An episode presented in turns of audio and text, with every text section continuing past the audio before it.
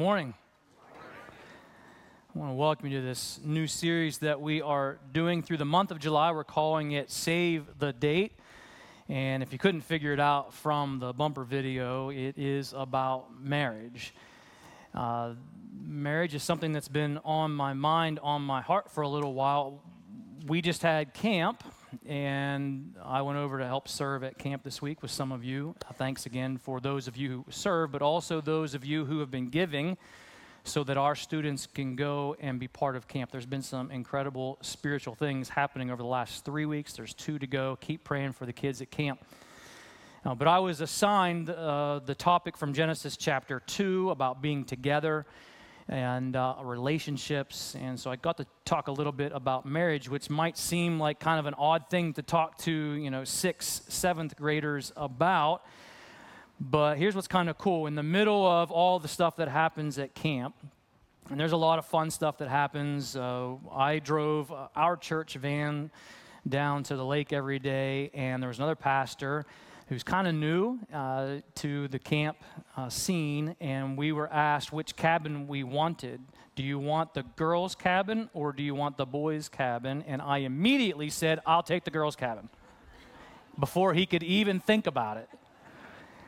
And he picked up on that and he said, Why did you do that? And I said, You'll see. You'll find out. And so we compared notes. I got to listen to Let It Go from Frozen all week long, which, uh, you know, it's the same song. It was kind of fun, though. But he got to listen to songs about bathroom humor for the entire week. And uh, so he's like, okay, I get it now. He'll be quicker next year. But in the, in the middle of all of that, uh, there's some just um, incredible spiritual things happening. And my subject matter for my chapel uh, was about marriage. And the, the tie in for that age group is this. My wife and I, as many of you know, we're celebrating 25 years of marriage. You know when we met? We met each other for the very first time in seventh grade. That's when we first met. Now, we didn't start dating in seventh grade, we didn't start dating until later. Uh, got engaged in college. But just think about that. Kind of let that settle on your mind. I met my wife, I knew her, in the seventh grade. And so, some of the things that we talked about, uh, even at that age, about what are you looking for when the time does come for you to start being interested in, in dating. And then, when you're looking in, uh, interested in, in marriage, what are the things that you're looking for? We had that conversation. It was really, really good. And so, this, this subject matter has been on my heart, but I, I just want you to know right up front that the purpose of this series is to strengthen our marriages, mine included. I want, I want a strong, healthy marriage like you do.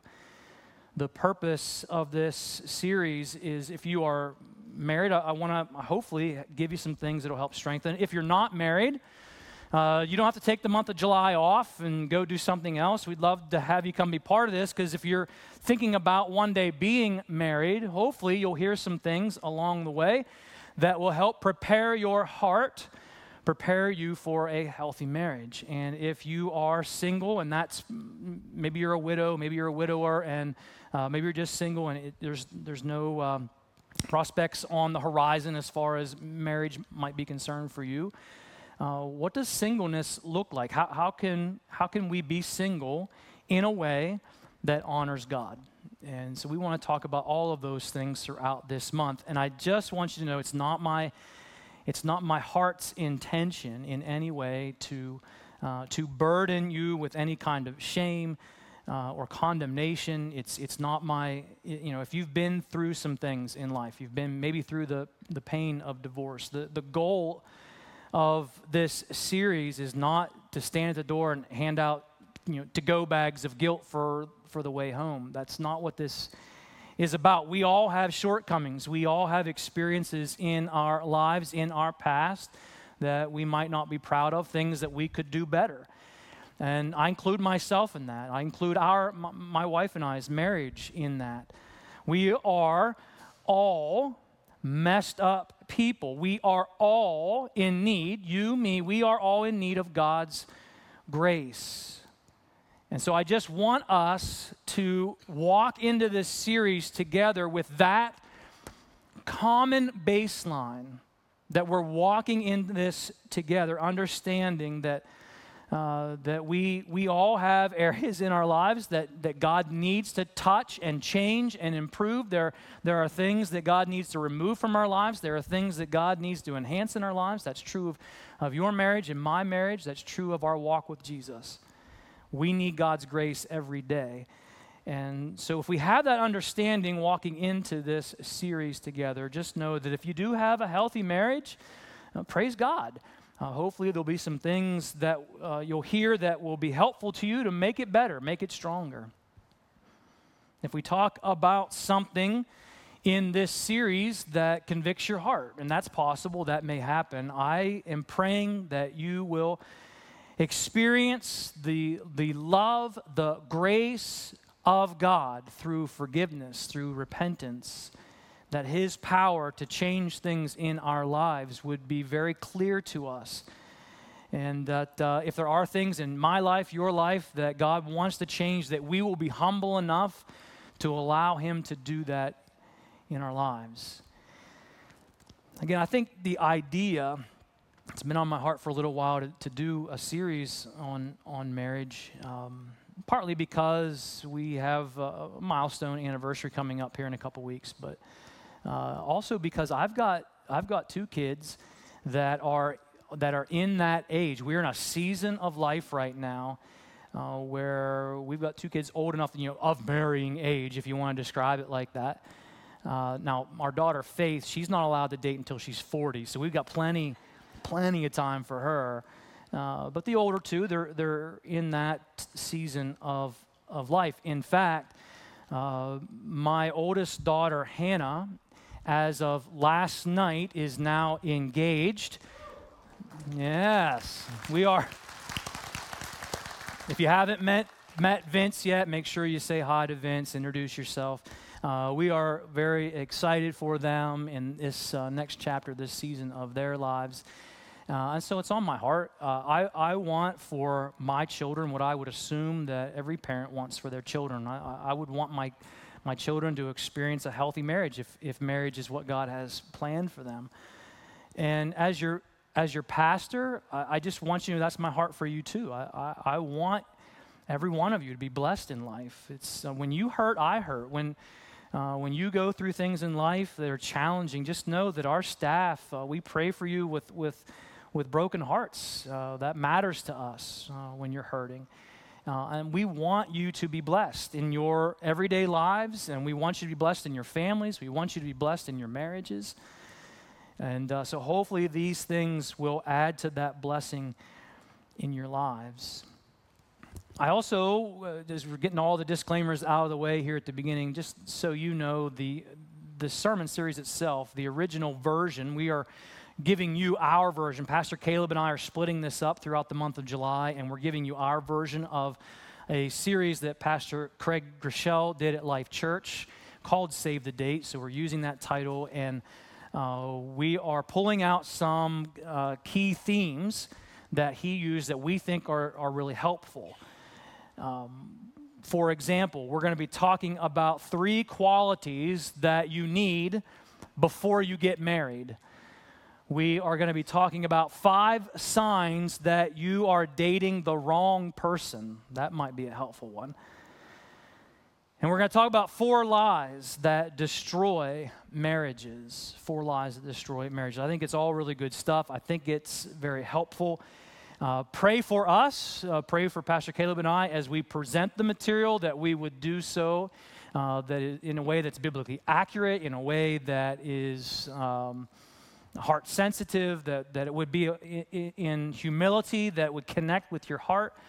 Uh, that's our desire, and we just ask for your prayer uh, as we pray over you. And so let's take just a moment and, and pray and ask God to do that now. Lord, I do want to thank you for the opportunity that we have to gather together this month and talk about an important subject matter. Uh, Lord, uh, we're just asking for the, the, the humility of heart to hear from you, to listen carefully to uh, your spirit, to your word. Uh, and that if there are things in our lives, in our marriages, that you uh, reveal to us that you want to change, uh, that we would be open to that and that we would listen and uh, not just hear words, but have a desire, uh, Lord, to apply these biblical truths in our lives, knowing and believing that your desire through your love for us is to bless us and to make our lives better. And we'll just thank you for that. In Jesus' name, amen. All right, here we go. We're going to start off the series with a really easy softball question. Easy softball question Why are there so many broken marriages? I figure we should be able to figure that out and fix it in the next 20 minutes, right? That's pretty easy. Now, it's not, it's not really that. Uh, not really that easy of a question. I, I, was looking, I was looking at the latest research that I could find on on divorce, and um, you know the numbers, you know, they're they're not encouraging. Um, not only are the divorce rates in America still high, uh, they're not the highest in the world, but they're among the highest in the world. Uh, the other thing that I noticed, you know that, I mean, that's nothing new, but one of the things that I noticed, the trend line in the last 10 years, the trend line seems to indicate that more and more people are rejecting the idea of marriage altogether. They're just foregoing it and uh, choosing to, to live together. And the statistics on those relationships aren't showing any better results. It's not like, oh, we found a better way to do relationship, just forget about marriage, and then those relationships are super successful and great. That's not what the statistics are showing. But we're seeing that trend, and uh, I know we probably don't want to hear this, but Christian families, we don't seem to be immune from the things that destroy marriages either. And I think it begs the question why. I think we should ask why. Why are there so many broken marriages? And I'm sure we could make a long list uh, of, of reasons for, for why that is happening. But I believe it comes down to you can take all of those reasons, and they're probably absolutely valid, but I believe you can summarize them, you can condense all of them into one core reason. One core reason why marriages fall apart. Marriages fall apart when we do not apply biblical principles in our own lives, when we do not apply biblical principles to our marriages. Which I suppose uh, reminds me of one more disclaimer, just as a reminder of where you are this morning. Maybe it's possible that someone uh, invited you to go have some great coffee this morning. Hey, we have this great coffee shop. I think you'd really like it. And so you're out here having coffee, and then whoever invited you was like, hey, I wonder what's going on in there. Let's go check that out. And tricked you into being in here this morning. You have no idea where you are. That'd be weird, but let's say it's possible. Uh, you are at church this morning, and uh, we will be presenting a biblical view of marriage. I don't want you to be surprised. I don't want you to experience shock and awe like, what is he talking about? This is a church. We are going to present a biblical view, a gospel centered view of marriage. And here's what that means what you're going to hear this month is not going to match up with what you hear about marriage, the view of marriage that you hear from entertainment, from the entertainment world. What you're going to hear this month is not going to match up with uh, what you may hear from popular influences, uh, influencers in our culture. I, I figured this out a long time ago. Um, I was, before I was a full time uh, pastor, I was a part time youth pastor, and my full time job at the time, many, many years ago, was a social worker. And I did, I was a family service worker for uh, this federal program. And uh, had different families assigned to me that I would help. Well, my boss, because I was uh, in part time ministry, working my way towards the opportunity of a full time ministry position at some point, um, she had asked if I would put together a seminar, uh, some classes on marriage for, for our families. And sure, that's fine. I'd love to do that. And so I put, I think it was like four or five days, four or five different classes that I put together for this. And we had like nine or 10 uh, couples that signed up for it. Nine or 10 couples showed up for the very first class. Uh, by the end of the series, almost all of them dropped out. almost all of them quit. And the feedback that I got from the ones that quit were like, this is stupid. Uh, this makes no sense. What he's saying is crazy. And the ones that did make, I think it was like one or two couples that went through the whole thing, their feedback was, We are fighting more now than we did before we took your class. oh, this is an absolute epic fail. And uh, at the time, you know, I was like, what did I do wrong? Did I present the material poorly? Maybe. But looking back on that experience now, um, I think part of the problem, part of the problem was I was presenting um, biblical principles. Now, again, it was a federal job, so I, I, didn't have my Bible out on the table, and I wasn't reading, you know, quoting verses directly from the Bible, but I was presenting biblical principles to a group of people that really had no interest in what these biblical principles were rooted in. I really think that what their expectation was was for me to be like Dr. Phil that would show up and tell their spouse why they needed to do better. I really feel like that's what they were hoping to hear. They weren't interested in these biblical principles. So, full disclosure, no surprises, right up front, the series is rooted in a biblical view of marriage. So, if that's not your interest, if surrendering your life to Christ, if surrendering your marriage to the Lord is not the, the track that you're on right now, most likely this series is going to cause irritable bowel syndrome by the time we're done. Just know that up front. But here's why I'm hoping you will still hang in there with us. I'm hoping you'll hang in there through this series because I have, you know, I've been ministering for over 20 years, and uh, in, in, that 20 years, uh, in books that I've read, even experience beyond me, I, I've never, not once, ever heard someone say the reason that our marriage fell apart was because my husband was so loving towards me, so unconditionally loving, so sacrificially loving towards me, I couldn't take it one more day. No one's ever said that to me. I, have never had someone come in and say, My, uh, uh, my wife and I, we, are separated or we're divorced, and, and the reason for our, our uh, broken marriage, she used to treat me with such high respect. And what I was really looking for, I wanted so badly to be demeaned. I wanted so badly to be nagged every day. And she just couldn't deliver, and I couldn't take it anymore. I had to get out of the relationship. No one's ever said that to me. I've never heard anyone say the reason for their divorce was because they went through and tried to find biblical principles to live by, to apply to their marriage. And when they applied a biblical principle like faithfulness, when they applied a biblical principle like selflessness, when they applied a biblical principle like grace, it just ruined their marriage. I think the opposite, though, is what I have found to be true. Every broken marriage can, can trace its fault line back to biblical principles for life, for marriage that were either ignored, not being lived out. And I, I know that even in my own Christian marriage, that every, every tension that Angie and I have experienced over the past 25 years. Every time that we have uh, had relationship drift, every time we've had conflict,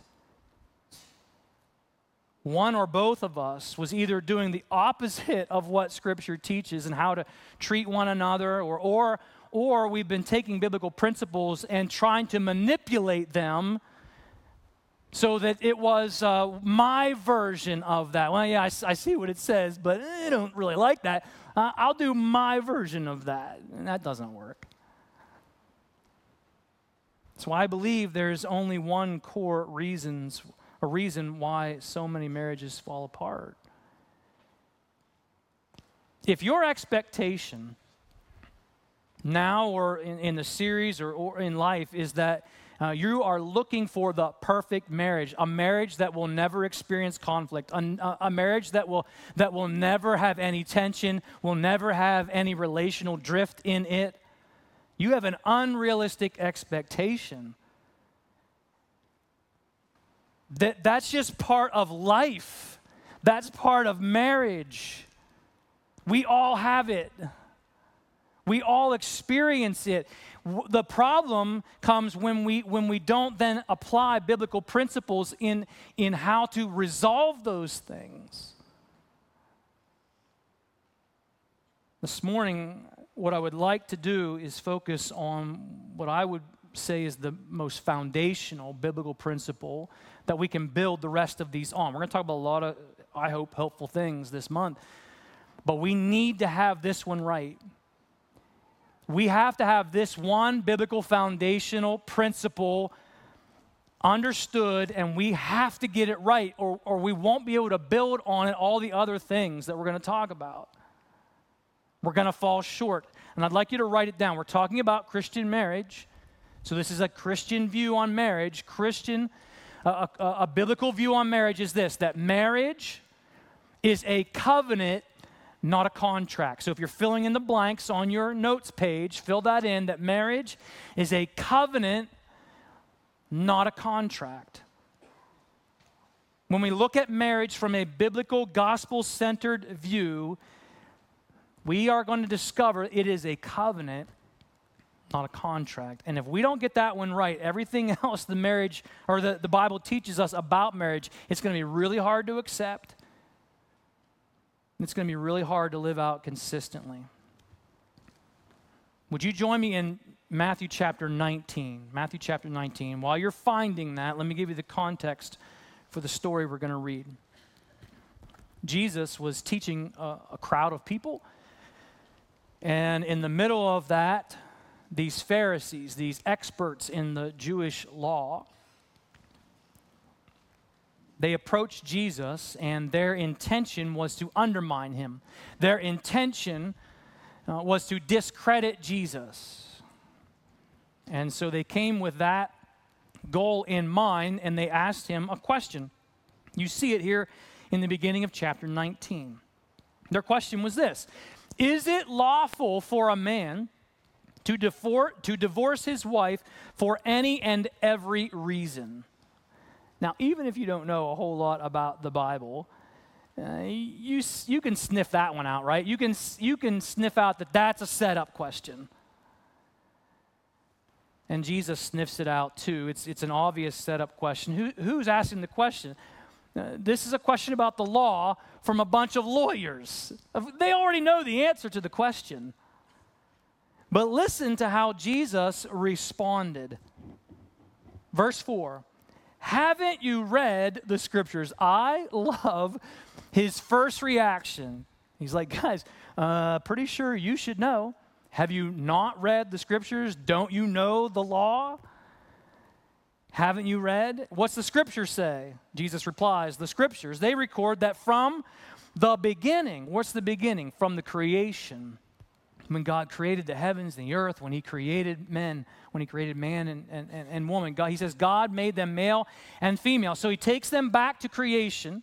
Genesis chapter 1, when, when God creates male and female, man and woman. And then He said, verse 5, this explains why a man, this is from Genesis chapter 2, verse 24.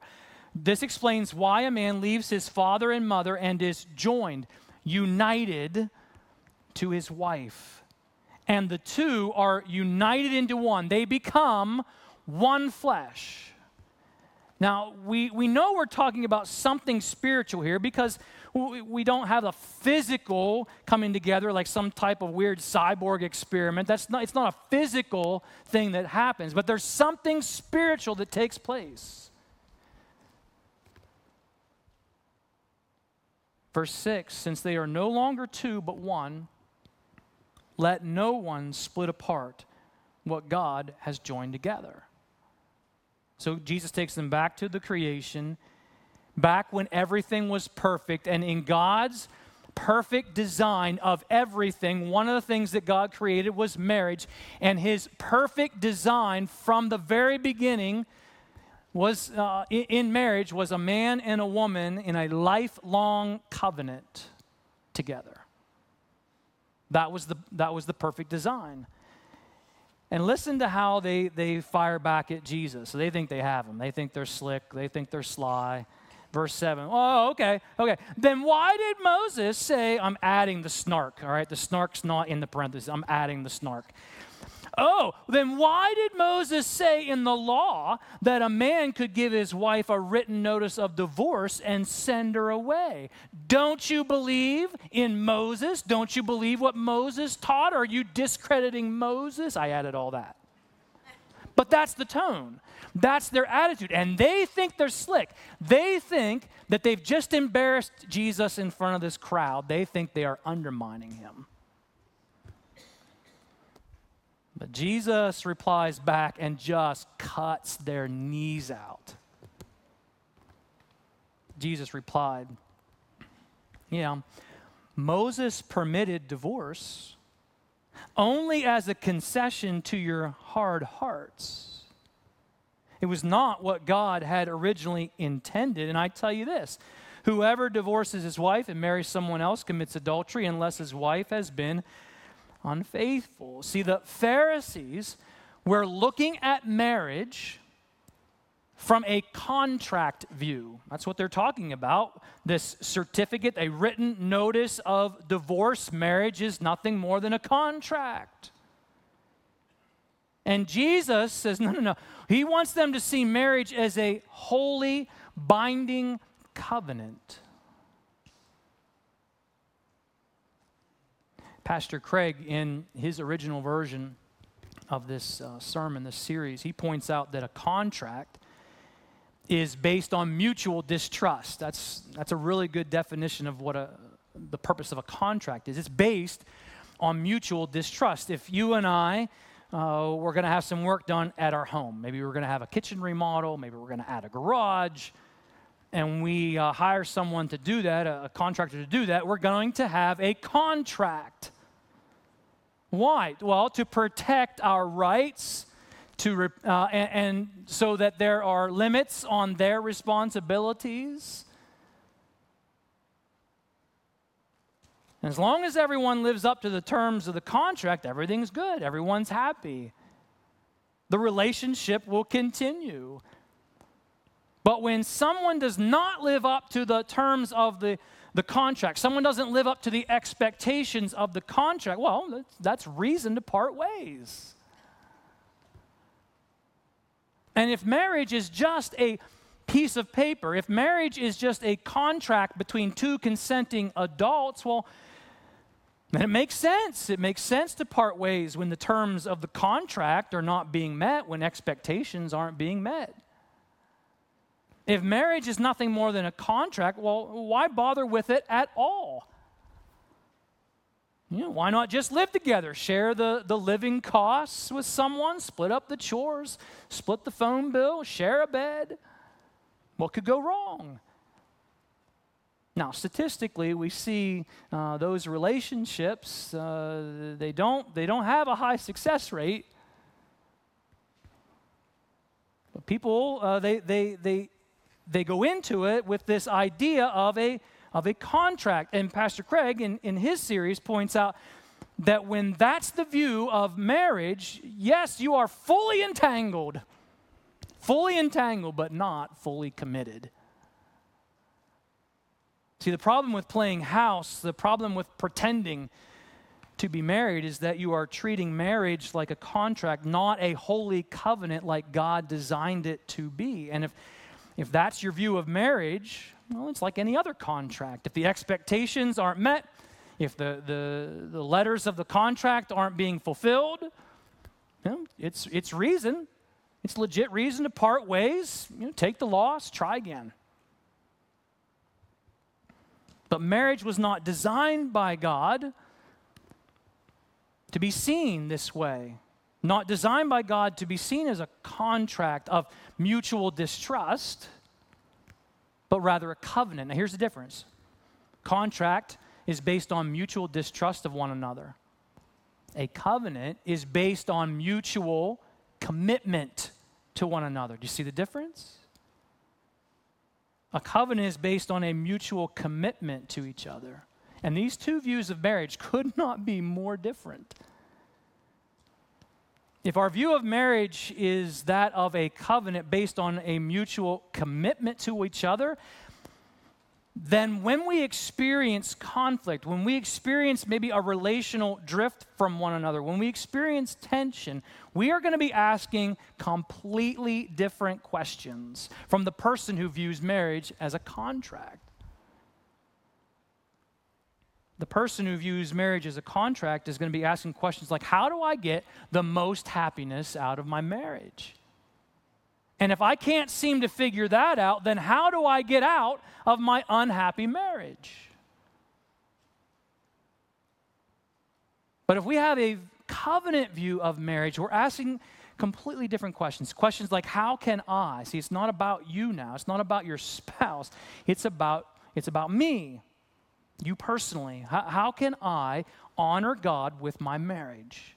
Like, that's the baseline starting point of our view of marriage itself. That I made a promise, not just to my spouse, I made a promise to God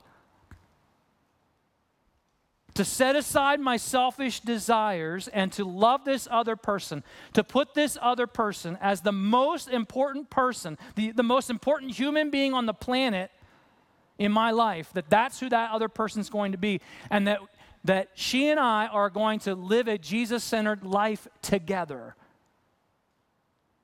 It's a promise yes to one another, but it's a promise made to God. And this question is more about more about our own surrender to Christ. It's more about God's transformational power in our own lives than it is about demanding that this other person that we live with conform to our selfish desires. This view of marriage, the, the covenant view of marriage, it approaches conflict completely differently, relational drift in a different way. The contract view of, of marriage sees conflict through the lens of personal rights, like the Pharisees did. I have the right to be happy. You have the right, or the responsibility rather, to make me happy. I'm not happy.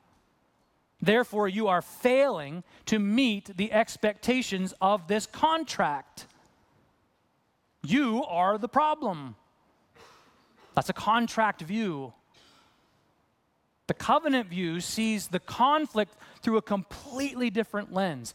The, the, the, con, uh, the, the covenant view sees the conflict through a promise made to love, a promise made to the other person, a promise made to God. Which means that when we experience these things in life, which we all do, that we're not looking for a way out, we are looking for a way back. The covenant view starts with this promise that we made to God God, I need you to change my heart. We need you to give us wisdom. We, we, need you to help us find our way back together into this one united relationship. When we, when we got married, we ask you to unite us together as one. Bring us back to that. This is why Jesus can say, What God has joined together, let no one separate. Well, fe- uh, speaking of uh, physical intimacy, let's go ahead and talk about it since you brought it up. Um,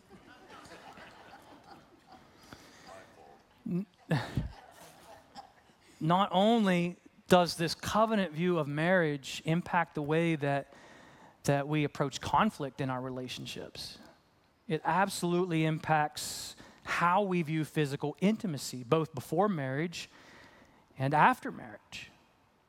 I'm just going to give you three sample passages from God's Word. Remember where you are. Remember what the series uh, is, is where it's coming from. It's a biblical view. Okay? Hebrews chapter 13. These will all be on the screen. Uh, I have them in your digital notes if you're following along there, but they'll be on the screen for you. I have the references on your notes. Hebrews 13 4. Marriage should be honored by all, and the marriage bed kept pure. What are we talking about? We're talking about physical intimacy. For God will judge the adulterer and all the sexually immoral. What's in that category? Well, what's in that category of sexual immorality is anything that is outside the covenant of marriage between a man and a woman. That's the standard, that's the baseline. Ephesians 5 3 then, then raises the standard. Listen to this. But among you there must not be even a hint of sexual immorality or any kind of impurity or of greed, for these are improper for God's holy people. Well, now the standard just felt like it went up. You think that's high? Listen to what Jesus said. Matthew chapter 5. You have heard that it was said, Do not commit adultery. Where did we hear that? Well, that's the Ten Commandments.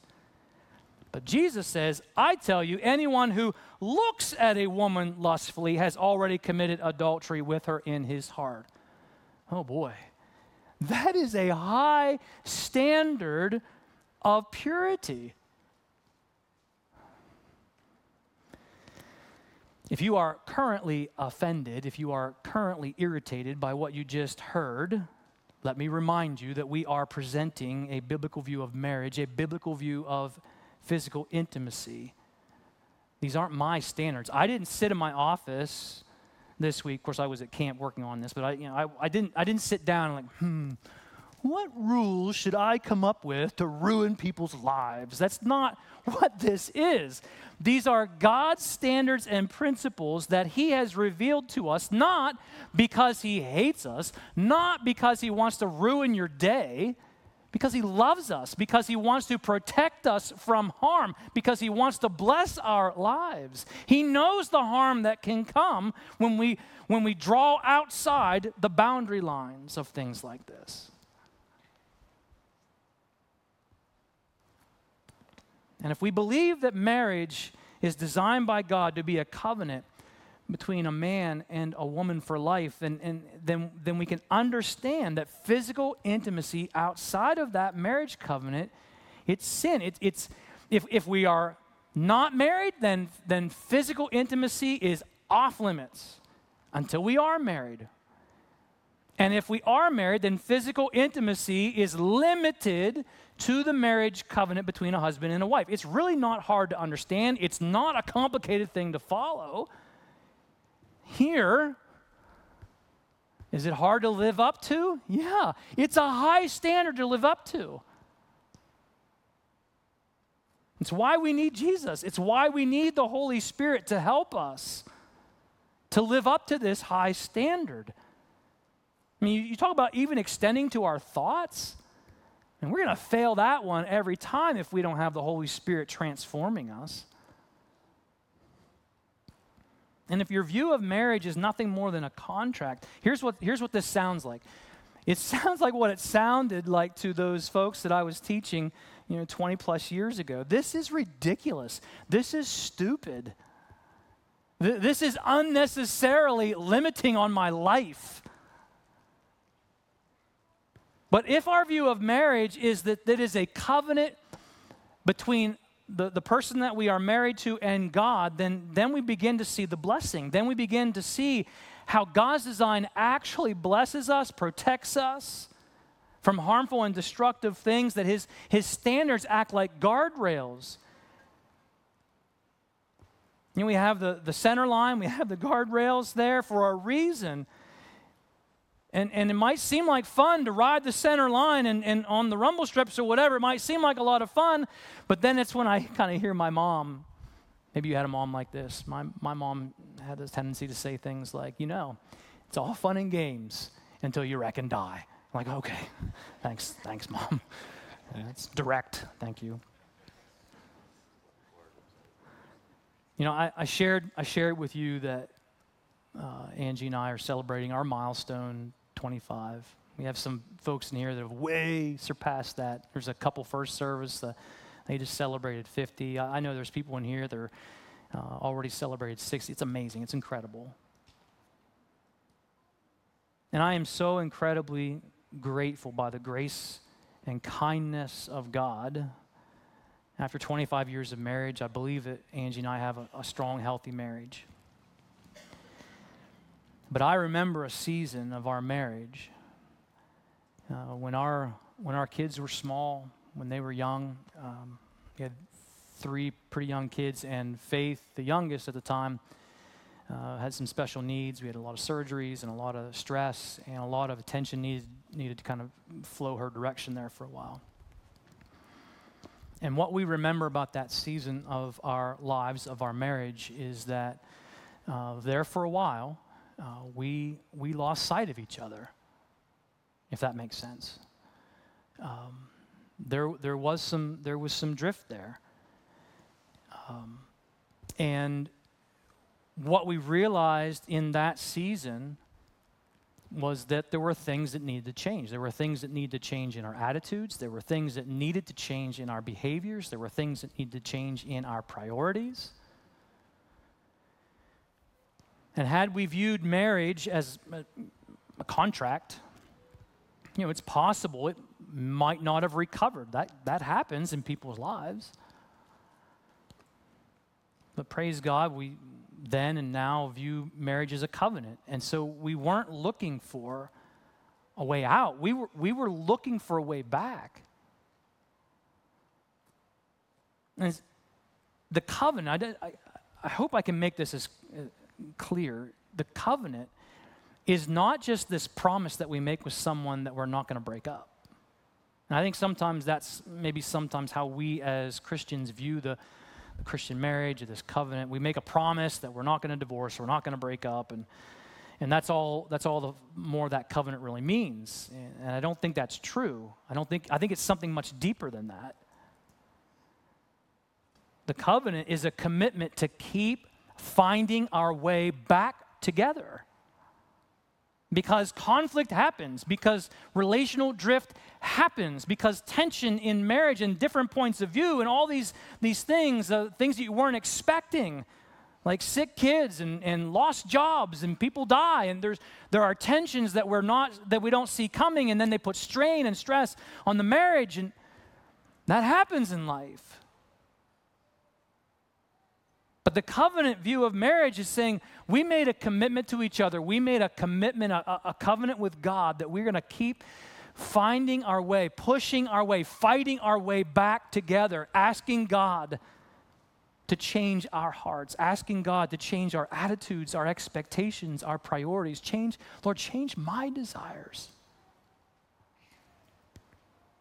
It's like the gospel. Before, before the gospel makes any sense, we have to first realize that we're the problem. We have to first realize that we have this, this sin problem, and because of our sin problem, we are broken. And we need the grace of God to fix our sin problem. We can't do it on our own. We need Jesus to do that for us. If we don't believe that we have a sin problem, then there's no reason for Jesus to fix it. And the gospel centered covenant marriage is more than just this promise that we make to another person that we're not going to divorce. It is a commitment to be honest about our own shortcomings. It's a commitment to, to humbly say, Jesus, I need you to change me so that we can enjoy this intimacy that God in, intends for us to enjoy as He is the one who united us as, as, as one flesh in marriage. So I'm not sure where you find yourself today. You may, may not have a healthy marriage. You may be dating right now, and your behaviors in your relationship are not God honoring. Maybe, maybe there's some things in, in your past that you look back on and you're not super proud of. I just want to remind you where we started. This, this is not about condemnation. It's not about handing out to go bags of guilt for the ride home. We all need God's grace. You, me, we need God's forgiveness. We need God's help. We, we, we need the Holy Spirit to help us do life. And certainly, marriage is one of those areas that we desperately need his help. So I would just say if, if, if there is a feeling of, of conviction over maybe something in your life that needs to change, then just understand it this way that that is God. Like if you have this feeling, it's uneasy and it makes you uncomfortable, this feeling of conviction, that is God calling your heart to something better than you're experiencing now. That's what that is. It's not, it's not, God trying to punt you across the room and ruin your day. He loves you. He wants to bless you. He wants to call your heart back to something better. He's calling your heart, my heart, towards freedom from sin, freedom from guilt, freedom from shame through repentance, through God's forgiveness, through this relationship with Jesus. So, I guess what I would like you to take a, a to go bag with you this morning is just a, a deep thought a desire to think deeply, honestly, and humbly this morning of what do you really believe about marriage? How do you really view it? Do you view it as a contract or do you view it as a covenant? And as you sort that out with the Lord, as you pray over that, as you think deeply, honestly, and humbly about the answer to that question, not what you want people to think, what do you really believe? Then begin to ask this question What needs to change in me? God, what do you want to change in me? Please, please resist the urge to leave here today with a list of things that need to change in someone else. Humbly, honestly ask God, what do you want to change in me? Lord, thanks that we've had this time together. I thank you for the opportunity that we have to talk through subject matters like this that uh, are really, really important. They're important to you, they're, they're important to, to our everyday lives, and we just ask that you would help us to truly, honestly, and humbly uh, walk with you through this, uh, through this conversation this month. Bless us, strengthen us. Take things out of our lives that don't belong there and help us put things into our hearts, into our lives, into our marriages that are going to strengthen them, that are going to draw us closer to you, that are going to help us pull together towards a Jesus centered life. And if there's those this morning that are hurting, that just need uh, your grace in their lives, please pour your love and grace into their hearts right now. Remind them that with you, there's always there's always forgiveness, that your grace doesn't run out. And Lord, if there's someone that doesn't know you through faith in Jesus, I pray that you would remind them, that you would uh, call to them with the same message. It doesn't matter where we've been or how long we've been there, you are calling that heart to something better. Calling them, Lord, out of slavery to sin and into a life of freedom with you. We just want to thank you for what you're doing in our hearts this morning. In Jesus' name, amen. Why don't we stand and we'll finish with a song?